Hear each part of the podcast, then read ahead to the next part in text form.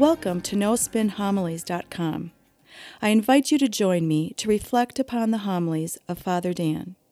Father Dan will challenge us to open our heart, mind, and soul to the Word of God.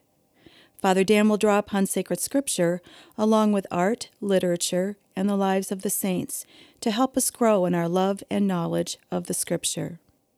In doing so, we can become the living Word of God in this world. Now it is my pleasure to present to you No Spin Homilies.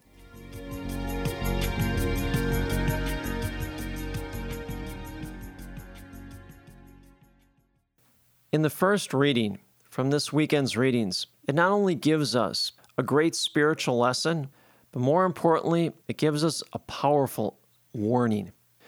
We must truly listen to these words in the first reading and heed them. The first reading comes from the book of Nehemiah. Now, what we have to do is before we understand this reading, we have to understand the context in which it is all set in. In 587 BC, the Israelites were conquered by the Babylonians. The city wall of Jerusalem was breached, and they sacked the city. They went to the temple, they looted it of all its jewels, and they destroyed it. The people were taken off in chains to live as slaves to the Babylonians, which is in present day Iraq. The Israelites were cut off, cut off from their history, their stories, their law, and even their worship of God. Worse yet, that after a few years, living as slaves to the Babylonians, the Israelites began to assimilate themselves into the Babylonian culture. They began to adopt the traditions, the values of the Babylonians, and forget their own values and traditions that they held as Israelites, as God's chosen people. They were losing a sense of their own identity. Essentially, they began to lose what defined them as the Israelite people, God's chosen people. Now, for about a hundred years, they lived as slaves to the Babylonians. But after this time, the Persians raised up an army, and under the king Cyrus, they conquered the Babylonians. Now, King Cyrus then turned to the Israelites and told them that they could be set free, they could go home. But he didn't free them all, all at the same time. Instead, he let them go little by little.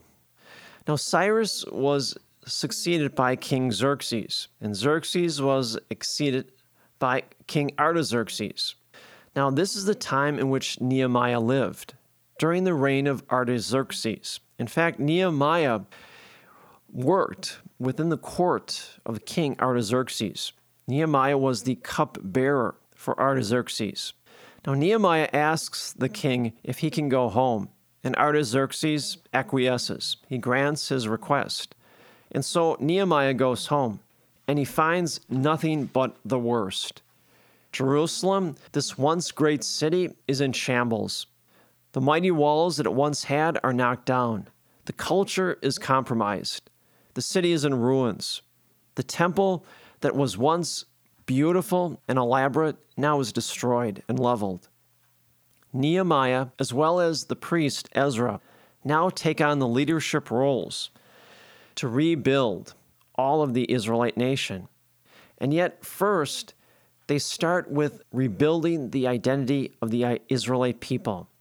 Before any building is erected, their first priority is to reestablish the identity of the Israelite people. How is this accomplished? By educating the people.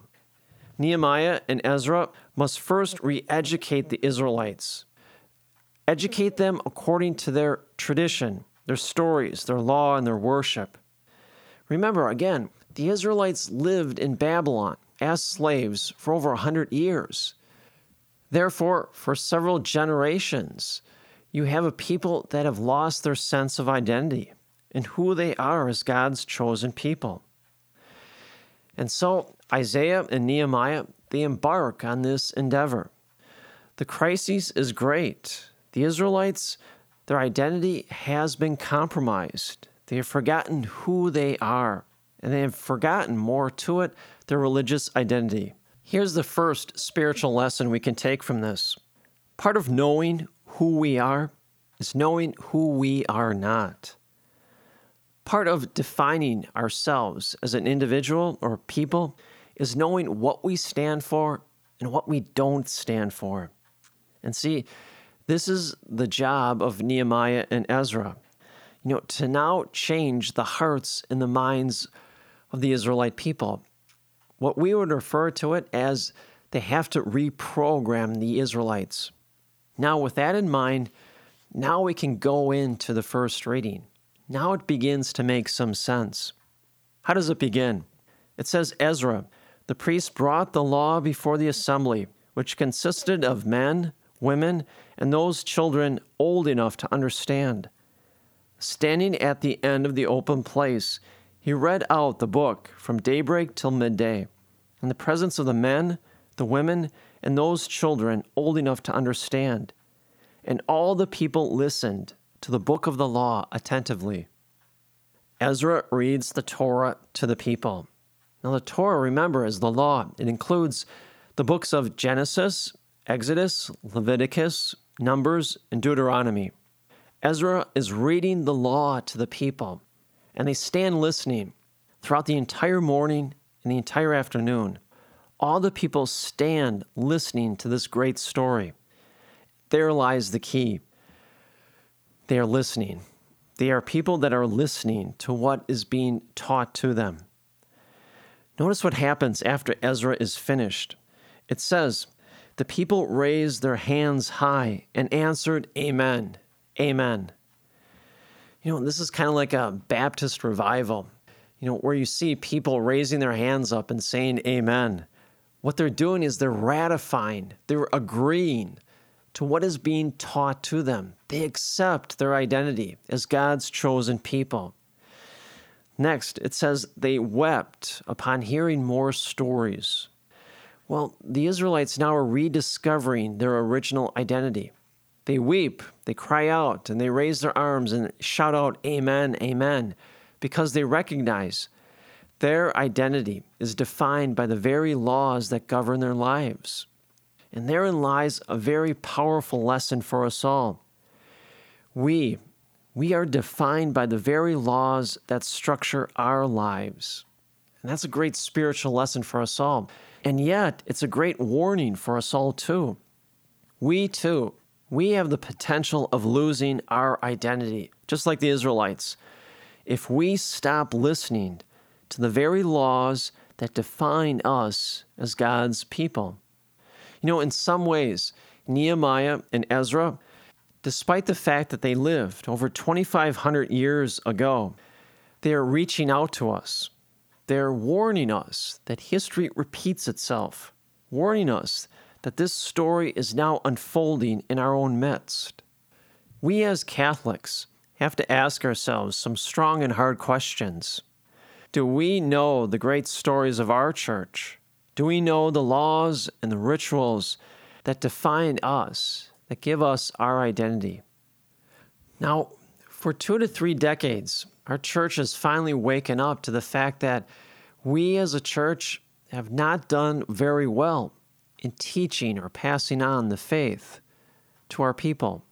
In fact, if you look at the recent Pew Research polls that came out about a year or two ago, it says that 75% of Catholics no longer practice their faith.